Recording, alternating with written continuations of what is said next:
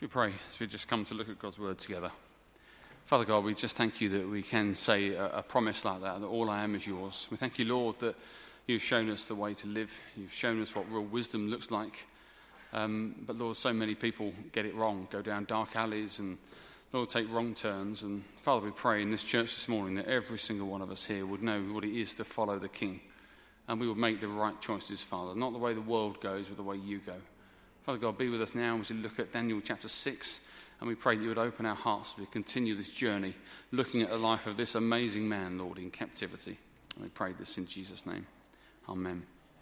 Again, if you've got a, a Bible, which is not a bad thing to have at church, um, just in case you were wondering, um, it's good to have a Bible at church. Um, uh, for the record, if you don't have one, you always forget there's always some as you walk in. Um, we're going to look at Daniel chapter 6. We've been going through um, the first five chapters of Daniel, and uh, we're just going to read to you verses 1 to 16 in Daniel chapter 6. There we are. So going to look at that just for a few minutes. Before we come on to that, um, a little bit of autobiography.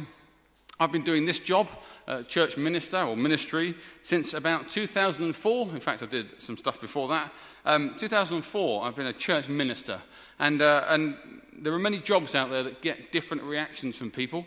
Um, I don't know if anyone here is a tax man, but that gets a, a, an interesting reaction, doesn't it? Generally groaning, maybe a bit of tutting. Um, if you're a traffic warden, I apologise if any of you are traffic wardens. Um, we can offer you prayer. No, no. Um, but some people, traffic wardens, get routinely booed, even though we all know the law and park in the wrong place. We still are shocked when we get the little yellow special gift on our car windscreen, but nothing gets as mixed a reaction as my job. Uh, when you announce to people you're a church minister, you get all sorts of different reactions. Sometimes when I tell people what my job is, they're suddenly overcome with an almost un- unusual interest in the job. What's it like? What do you do on a Tuesday at 10 past 3? I get asked that sort of question. Is it a permanent job? I'm always asked. Do you do something else? But then again, I get that from Christians as well. But um, what do you do all day long? What's it like? Uh, some people pour out their entire lives when they discover my job because they feel they can trust me, which of course they can. Um, other people, however, when they, when they ask me the question, What do you do for a living? and when I tell them, almost sneer at me and go, Oh. I had one person say, What do you do for a living, mate? And I said, I work for the church.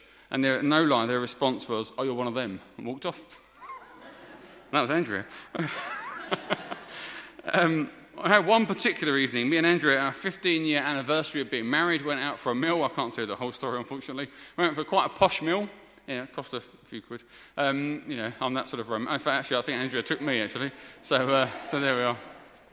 That's what I was worth. Anyway, and uh, we were having dinner, and the manager decided to come over and engage us in a 25 minute conversation. I did keep reminding him it was our anniversary, and we didn't really want to spend it with him. Anyway, uh, he was trying to be a bit down with it for some reason, and he told us a story that I can only describe as a bit rude. Um, actually, it was quite a lot rude, and I can't tell you at all what he was telling us, but for about 20 minutes, he told us this story that got ruder and ruder and ruder, and I just knew that at some point he would ask me the classic question, What do you do for a living, mate? And I knew that of all the times I've dreaded the question, this would be one of the times when I would enjoy answering it. And sure enough, after about 20 minutes, he stopped, paused for breath, having finished a very, very rude story, and said, uh, So, what do you do for a living then, mate? And I turned and I went, "At church on the main road. He said, Yeah, I was on the minister. And I've never seen somebody change the subject so quickly. as he did. Suddenly, we were talking about church choirs and when he was young and how he does a lot of work for charity. but isn't it strange um, being a Christian? Because you experience yourself, you don't have to be in church ministry to have different reactions from people. People treat us differently depending on what they're doing, what they think, and what they think we should be about. And actually, across the book of Daniel, this is very much his experience, isn't it? Being treated differently depending on who's king or who happens to be interacting with him. And we see, um, as we're going through our series, our title is Being Faithful in an Ungodly Society. And we're looking in these first three weeks at the three kings that Daniel managed to live through. Three kings and three different challenges. We talked about power with Nebuchadnezzar. Last week we talked about the danger of pride.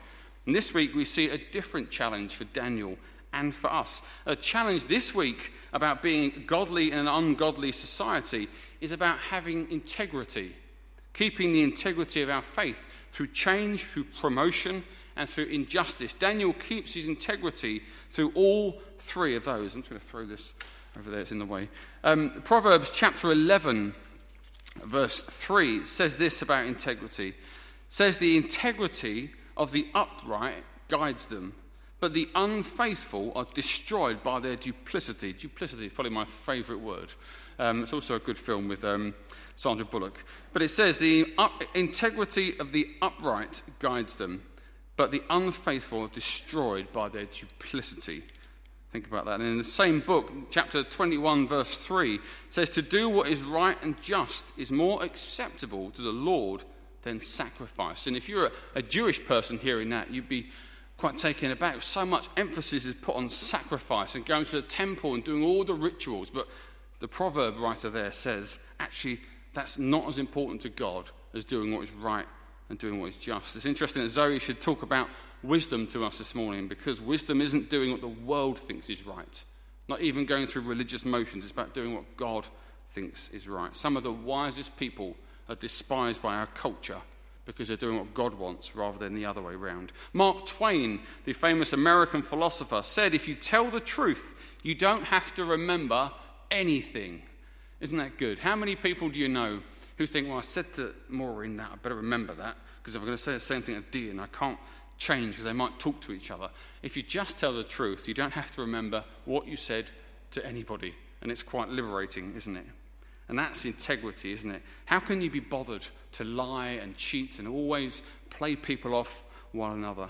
Daniel was a man who kept his integrity through the reign of three different kings, three very different kings. He kept his integrity, but not just through three, three kings, it's hard to say, through two empires as well the Babylonian and the Median Persian king uh, empire.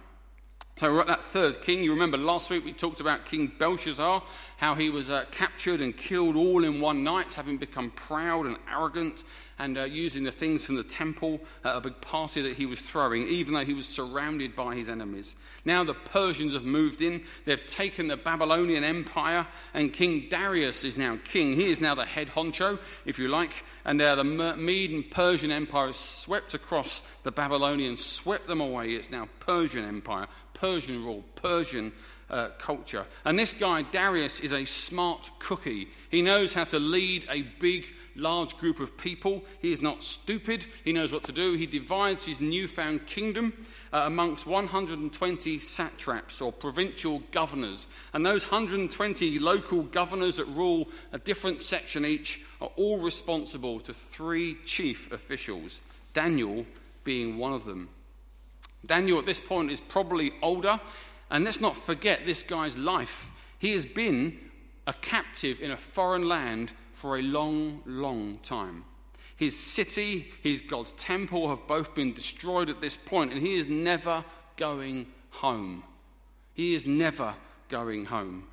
And yet, from chapter 1 of Daniel, all we see is an amazing man full of godliness and integrity even though he is a captive in a foreign land.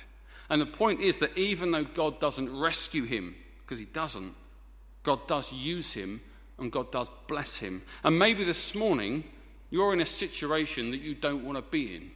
It could be your health, it could be your age, it could be something else, it could be a job. I don't know. I'm not going to speculate. Maybe I'll stop speculating. Um, but actually, whilst it's okay to pray for God to rescue you, and you should, we all need to have our minds opened up to the idea that maybe in God's sovereignty, you're just where He wants you to be. Because He can use you and bless you in a way that if you weren't there, maybe you couldn't make any difference. Don't forget, at the end of chapter 6, Darius is going to write a law that says forever everybody should honor the God of Daniel. He couldn't have done that from the outside, could he? So maybe you need to pray that God will use you where you are as well as praying that in His mercy, if it's His mercy to release you from it. It's okay to pray both things simultaneously. So much of Daniel's experience in these uh, opening six chapters of Daniel uh, is actually matches that of the church across the globe. We're looking at Christian solidarity worldwide this morning because actually uh, it fits with the book of Daniel. There's persecution, there's opposition, there's lies and cheating against God's people every single day, and it's been that way for 2,000 years. There have been moments where the church has been well loved moments where it's been greatly hated. And we in the UK will experience what Daniel has experienced in these six chapters as our country, as our culture evolves away from its Christian roots. The UK is moving ever so quickly, should I say, away from its Judeo Christian roots. We are no longer a Christian country if we ever were. We are no longer a Christian nation. And its church will soon become the thing that irritates it rather than the thing it was once so proud of and loved. Culture often lurches from left to right. Priorities change overnight. Goals change, don't they? And we have a particular culture in the UK where even a small group of people, if they shout loud enough, can change lots and lots of things very easily. So, this means that sometimes the church will be greatly liked and well loved, and other times the church will be despised in its own culture and country. And I would argue that as Christians in the UK, culturally speaking, church is on the way to being disliked. Not by individuals, I might add. I think the church is probably better liked now than it has been for about 20 years. Because individuals love their local church, because the local church is active in a way that's not been for a long, long time. But popular culture, the media, is slowly turning against the church and against mainstream Christian belief. Why? Because whilst our style may change, what we wear, what we sing, how we sing it, that all changes.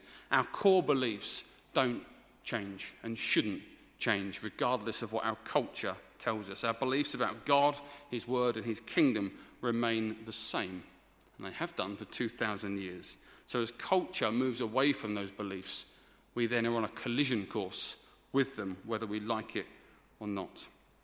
This has been the story for 2,000 years of church history. In the first couple of centuries, the church and Christians were persecuted mercilessly until a particular Roman emperor became a Christian. But before that, one guy wrote a letter to a Roman governor, trying to, uh, a Roman official, trying to get Christians in trouble. And he spread two malicious rumors about Christians. The first was that we were incestuous, can you believe it?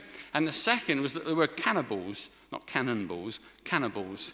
Uh, why would he say such a thing? Why would anyone believe that? He based it on the two things that the church does. The first is that we refer to each other as brother and sister. Therefore, we must be one big happy family, was his uh, logic. And the second is that as they took communion, Christians will often refer to the bread and the wine as the body and the blood of Jesus Christ. Obviously, not literally, obviously, symbolic. But see how easy culture can take something a Christian believes twist it and say, look, they're weird. You don't want them anywhere near you. In a changing culture, uh, what's said of Daniel in verse 3 of Daniel chapter 6 needs to be said of every Christian in this country. It says, Now Daniel was so distinguished, sorry, now Daniel so distinguished himself among the chief ministers and the satraps by his exceptional qualities that the king planned to set him over the whole kingdom. We need to be people like Daniel as our culture turns away from Christianity. And it was all going well for Daniel. This new king comes, new empire, uh, new, new everything. And here comes Daniel. He's doing well. He gets promoted. He's a part of the top three, and he's got great prospects. And then suddenly it all changes. Loved by the king, but then in verses 4 and 5, at this, the chief ministers and the satraps tried to find grounds for charges against Daniel in his conduct of government affairs, but they were unable to so they found they could find no corruption in him because he was trustworthy and neither corrupt nor negligent. Finally, these corrupt, sorry, finally, these men said, We will never find any basis for charges against this man Daniel unless it has something to do with the law of his God. These two, two chief ministers, along with Daniel, three of them, don't forget, are consumed with professional jealousy. Isn't jealousy one of the most ugly human characteristics? Isn't it ugly when people are jealous of one another? Isn't it particularly ugly when adults are jealous of other adults? It's even more ugly when adults are jealous of children or teenagers. It's awful characteristic. Um, D.L. Moody, a famous American Christian from a, a while back, used to tell this fable of an eagle, two eagles that um, one could outfly the other one easily, and how the other one got quite jealous of the one that could fly higher and faster. One day, as they were, he was trying to catch up to the one that was faster, the slightly slower eagle uh, found a sportsman who was good at archery. He flew down to the archer and said to him, I wish you could shoot down that eagle for me so I could be higher and faster. The sportsman said, Well, if I could only make myself an arrow, I would shoot it down. He said, What do you need? He said, I need some feathers. So the eagle plucked one off each wing and gave it to the man. He made an arrow, shot the arrow up, didn't go high enough at all to reach the, the uh, eagle that was flying in the air. He said, I need more feathers. And over the course of two or three minutes, the eagle sitting next to the sportsman slowly picked off every single feather he had on him until the sportsman turned and killed him. D.L. Moody ended that fable by saying, My friend, if you are jealous, the only man you can hurt is yourself. Another story there were two shopkeepers who were bitter rivals. Their stores were directly across the street from each other, and they would spend each and every day keeping track of each other's business. If one got a customer, he would smile in triumph at the guy across the road. One night, an angel appeared to one of the shopkeepers in a dream. He said, I will give you anything you ask, but whatever you receive, your competitor will receive twice as much as you. Would you be rich? You can be very rich, but he will be twice as wealthy. Do you wish to live a long, healthy life? Something at lunchtime. Well, you can, but his life will be longer and healthier. What is your desire? The man frowned and thought for a moment and then said, Here is my request strike me blind in one eye. It's not a true story. but isn't it ugly when we're that jealous that we would rather cut our nose off to spite our face? God has blessed you abundantly, even if you have not as much as the person next to you. So back to chapter 6. You get a hint right from the beginning of uh, this chapter um, that these other two chief ministers are a bit dodgy. It's my another second favourite word. Uh, duplicitous and dodgy are my two favourite words. And so you get the idea that they're both a bit dodgy, and uh, Daniel is outshining them by his godliness, by his integrity, by his work ethic. And it would have been easy for Daniel, wouldn't it, to compromise all of that to avoid trouble. He's not stupid. He knows these two don't like him. He knows there's probably going to be a bit of an issue with them. But he carries on being godly, carries on working hard, regardless of what might happen. It's interesting the similarity between this story of Daniel and the story of Jesus. Both are caught whilst they're praying. Jesus in the Garden of Gethsemane, and along comes Judas with the temple guards to arrest him. Jesus was, uh, his death was orchestrated because of jealousy, just like Daniel. They were jealous, the Pharisees and the Sadducees, and the teachers of the law, amongst other things, because this Nazarene was famous and popular, and people were going after him, not the other way round. So they realize they have to get rid of this king's favorite. And in verse 5, they make that, uh, that amazing statement We'll never find any basis for charges against this man, Daniel, unless it has something to do with the law of his God. They soon realize that the only way to get him is to do something related to his faith in God. They hatch a plan and they go en masse and flatter King Darius. They say, uh, may, the king, may King Darius live forever. The royal ministers, prefects, satraps, advisors, and governors have all agreed that the king should issue an edict and enforce the decree that anyone who prays to any god or human during the next 30 days, except to you, your majesty, shall be thrown into the lion's den. Now, your majesty, issue a decree and put it into writing so that it cannot be altered in accordance with the law of the Medes and Persians. So, King Darius put a decree in writing.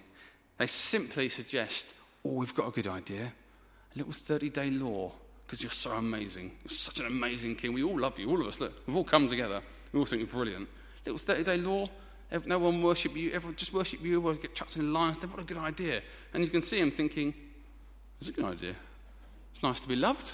I'll do it. 30 days, it'll pass. Probably didn't even give it a second thought. I nearly called this sermon The Danger of Naivety. How many people have lost everything because they're so busy enjoying being flattered and they're so naive as to what people's real intentions are? Don't be naive. King Darius was unbelievably naive. He signs the law, probably feeling quite good about himself as he does it. And in Persian culture, once that law is signed, not even the king can reverse it. Daniel, in verse 10, hears about it and does something amazing. It says, Now, when Daniel learned that the de- decree had been published, he went home to his upstairs room where the windows opened to Jeru- towards Jerusalem. Three times a day he got down on his knees and prayed, giving thanks to his God, just as he had done before. Despite the danger, despite the fact that this was an obvious trap, what does Daniel do? He goes home and he prays the way he did three times a day, every single day, knowing full well that those jealous chief ministers will be waiting to catch him out. If you want to know what godly integrity looks like, it looks like the picture of him um, um, doing that. It looks like this moment in the story of Daniel. It looks like a man knowing he's going to be caught if he compromises his faith and refusing to compromise it, whatever. That's them in the top right hand corner if you can't see them. That is how you're supposed to live as a Christian in an ungodly society, by the way. If you're a Christian this morning, if you want to know how to live in a country that's going less and less, uh, more, more and more away from its Christian roots, you simply continue to put God first, regardless of the cost. That is what the church does across the globe every single day. It's our turn to be obvious in our faith, regardless of the cost. Daniel could have had 30 days off. He knew how long it was. Some Christians have 30 days off prayer and Bible reading without any pressure. He had lots of pressure. He had very good reading, didn't he? He could have thought good, a good reason to not pray uh, for 30 days. He could have thought, well, I won't bother because it's a bit difficult. But no, no, I'm not going to compromise three times a day praying towards Jerusalem and God's temple. 30 days. He could have hidden, he could have shut the windows, but you notice the windows are open because this is what is most important. God is most important. Worshipping Him is first. Nothing is better than that, not even my safety. God is the best. God is better than entrapment, He is better than even death. And just like Shadrach, Meshach, and Abednego before him, compromising their God doesn't even enter their mind. Does it ever enter our minds? We know what's not popular. We know that Christianity is becoming less and less the thing to follow. Do we find ourselves hiding it away because it could be difficult? Easier to preach, I know, harder to live. Those chief ministers, once they catch Daniel, fall over themselves to run to King Darius. You can almost feel them pushing each other out the way. I want to get there first and tell him. And they rush up to him, and in verse 16 to 20, you get the story of Darius throwing him into the lion's den. They say, Remember, Your Majesty, how you made that decree. So the king gave the order, and they brought Daniel and threw him into the lion's den. The king said to Daniel, May your God, whom you serve continually, rescue. He's devastated. He knows he's been tricked. A stone was brought and placed over the mouth of the den. And the king sealed it with his own signet ring and with the rings of his nobles, so that Daniel's situation might not be changed. Then the king returned to his palace and spent the night without eating and without any entertainment being brought to him and he could not sleep. At first light of dawn, the king got up and hurried to the lion's den. When he came near the den, he called to Daniel in an anguished voice Daniel, servant of the living God, has your God, whom you serve continually, been able to rescue you? And then Daniel calls out, May the king live forever. My God sent his angel and shut the mouths of the lions. They have not hurt me because I have found innocent in his sight, nor have I ever done any wrong before you, your majesty. Wow. And then he shows that he's still actually a vicious dictator by killing all those uh, ministers and their families. But um, that reminds you that he's still in a very difficult uh, kingdom, Daniel. But he survives because God rescues him again, just like Shadrach, Meshach, and Abednego. And just as I listen to this story, as I think about Daniel chapter 6, there are just a couple of things that are in my mind as I finish. Number one is that for us as Christians, it ought to be that the only charge people can bring against us is related to our faith in Jesus Christ, not our conduct or our morality or our character. The worst thing ever in the kingdom of God is when you have a Christian who is Christian at church but miserable at work, or cuts corners at work, or lies, or cheats, or steals. How many people do you know will say, That Christian, I know them when you don't know them and they're horrible? If that's what being a Christian is, you can keep it. I've heard people say that. about other Christians? Can you believe it? That is the worst thing. The only charge the world should ever be able to levy at us should be related to our faith in Christ. Not the use of our tongue, not what we look at on the internet, not what we do with our money, anything like that. Only our faith. We should be above reproach in every area except when it comes to our faith in the eyes of the world. Doesn't mean you're not allowed to struggle with a sin, by the way. I don't mean that. I mean when Christians have a deliberate side to them that they think's all right and they keep a secret. Number two, we should expect trouble. I'm afraid we're not ending with a nice pat on the back and a high five this morning. We should expect trouble as the church in the UK. Jesus himself said that in the world you will have trouble, but take heart, I've overcome the world. Our brothers and sisters across the globe suffer every day for their faith. And it will be true in this country. We must expect it. Not in a woe is us, feeling sorry for ourselves way, but we must know that trouble will come. And we must begin to pray for the grace to endure it and to stand up for what is true of God. And number three, we must be brave and put God first, even in the face of trouble.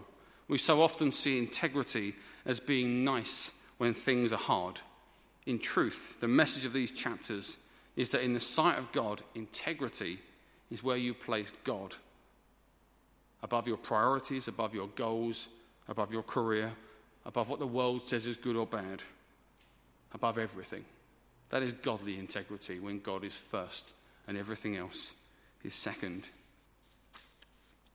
The book of Daniel is a real challenge to us in a country that's had it so easy for so long and a church that has become soft because we've been well liked for a long, long time. The tide is turning, I promise you. The only question is will we turn away and follow the culture and the crowd, and we follow our Saviour regardless of the cost? Get ready to stand for the King of Kings because he will return, and he will return to see which of his people have stood for him when the world turned against. Should we pray? Lord God, we lift up, Lord, these just these thoughts, Father, as we go through the book of Daniel. Lord, we've talked very practically the last couple of weeks about dealing with power and position and leadership. We talked about the danger of pride. But Lord, this week the, the challenge is perhaps far more aimed at our Christian integrity, Father. And Lord, there is a real challenge to us, Father, as opinions or ideas or beliefs that we hold dear as Bible believing Christians become less and less dear to a culture that's moving away from you. Father God, I pray that you would give us strength and grace to be just like Jesus. Father God, he never compromised a single thing, yet he showed grace to everybody, even his accusers, even those who nailed him to a cross. Father God, may we be people that realize that we must carry our cross. But Lord, this is a calling to do it towards death, not towards comfort. Our reward is in heaven, Father, not on this earth. May we be tough. May we be brave. May we be bold. May we stand for you. I lift up everybody in this room, Lord, particularly those that work uh, in the world, Father God, where it is increasingly harder to be a Christian in the traditional sense. Be with them, Father. Give them great wisdom beyond their years, beyond their maturity, Father, knowing what to say, what not to say, when to speak, when not to speak. Make them people of prayer Make them people, Lord, of boldness as well when the time comes. Lord, prepare us for the future, we pray. Build your church because we know the gates of hell will not overcome them. And we lift this all to you now in Jesus' name. Amen.